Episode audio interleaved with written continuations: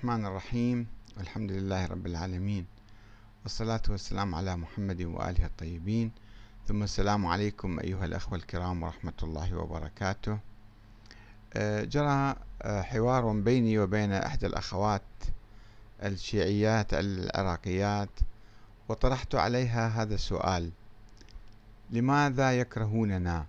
بعض الناس يعني يكرهون الشيعة. وكيف نجعلهم يحبوننا؟ قلت لها آه السلام عليكم أختي الكريمة منتهى. أكيد أنك ضد الطائفية وتتألمين جدا لما, يعانيه الشيعة من كراهية وعدوان عليهم من قبل المتطرفين مثل دواعش.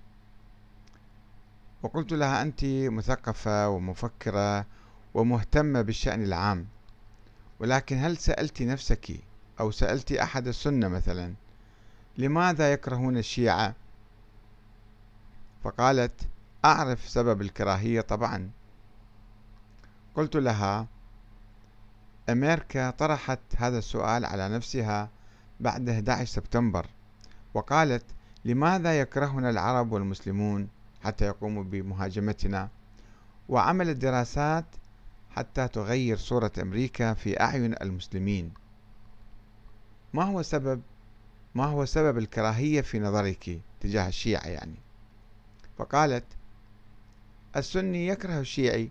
ليس الآن أستاذ إنه يكرهه منذ أكثر من ألف عام. حتى عندما كان عدد الشيعة لا يتعدون أصابع اليد الواحدة وما أبو ذر وعمار وسلمان إلا أمثلة بسيطة.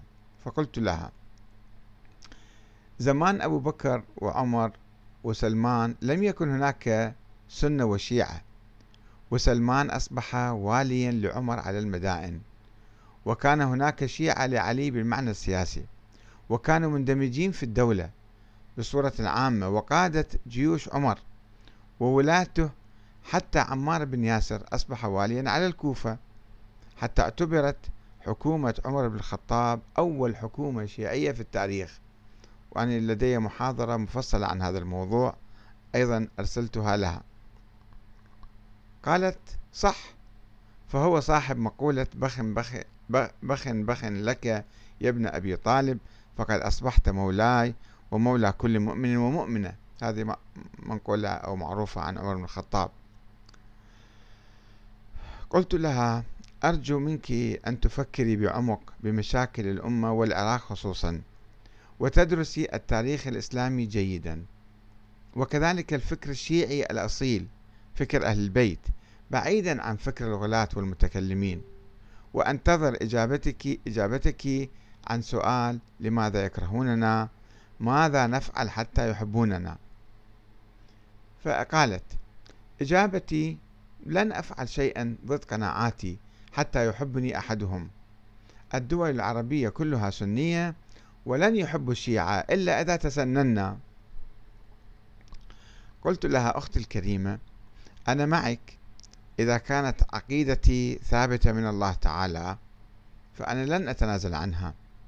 ولكن إذا كانت لدي بعض الأفكار التاريخية المبنية على أساطير وخرافات وأحاديث ضعيفة وموضوعة وهي ليست من أسس ديني ولا تفيدني شيئا سوى استفزاز الآخرين وإثارتهم وشحنهم ضدي ودفعهم لتكفيري وإعلان الحرب علي. فهل يجب أن أتشبث بتلك الخرافات والأساطير؟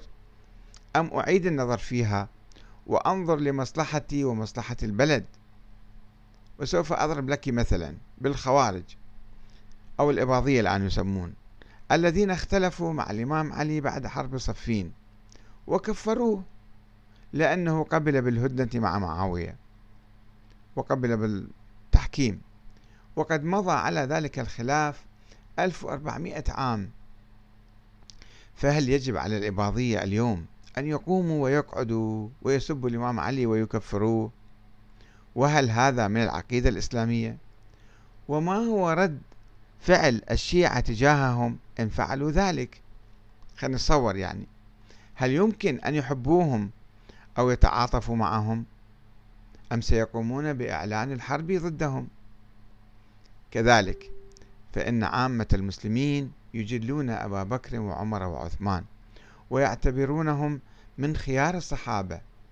ثم يأتي مثلا بعض الشيعة الإمامية فيقولون أنهم اغتصبوا الخلافة من الإمام علي وكانوا منافقين أو كفارا بناء على أحاديث ضعيفة أو تأويلات تعسفية للقرآن. فهل هذا من الدين أو العقيدة أو من مذهب أهل البيت؟ وما هي الفائدة من ذلك اليوم؟ وهل نستطيع إرجاع عقارب الساعة للوراء وإعطاء الخلافة للإمام علي وأهل البيت؟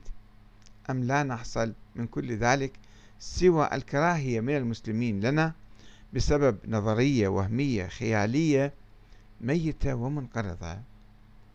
ولكم تكملة هذا الحوار. والسلام عليكم ورحمة الله وبركاته.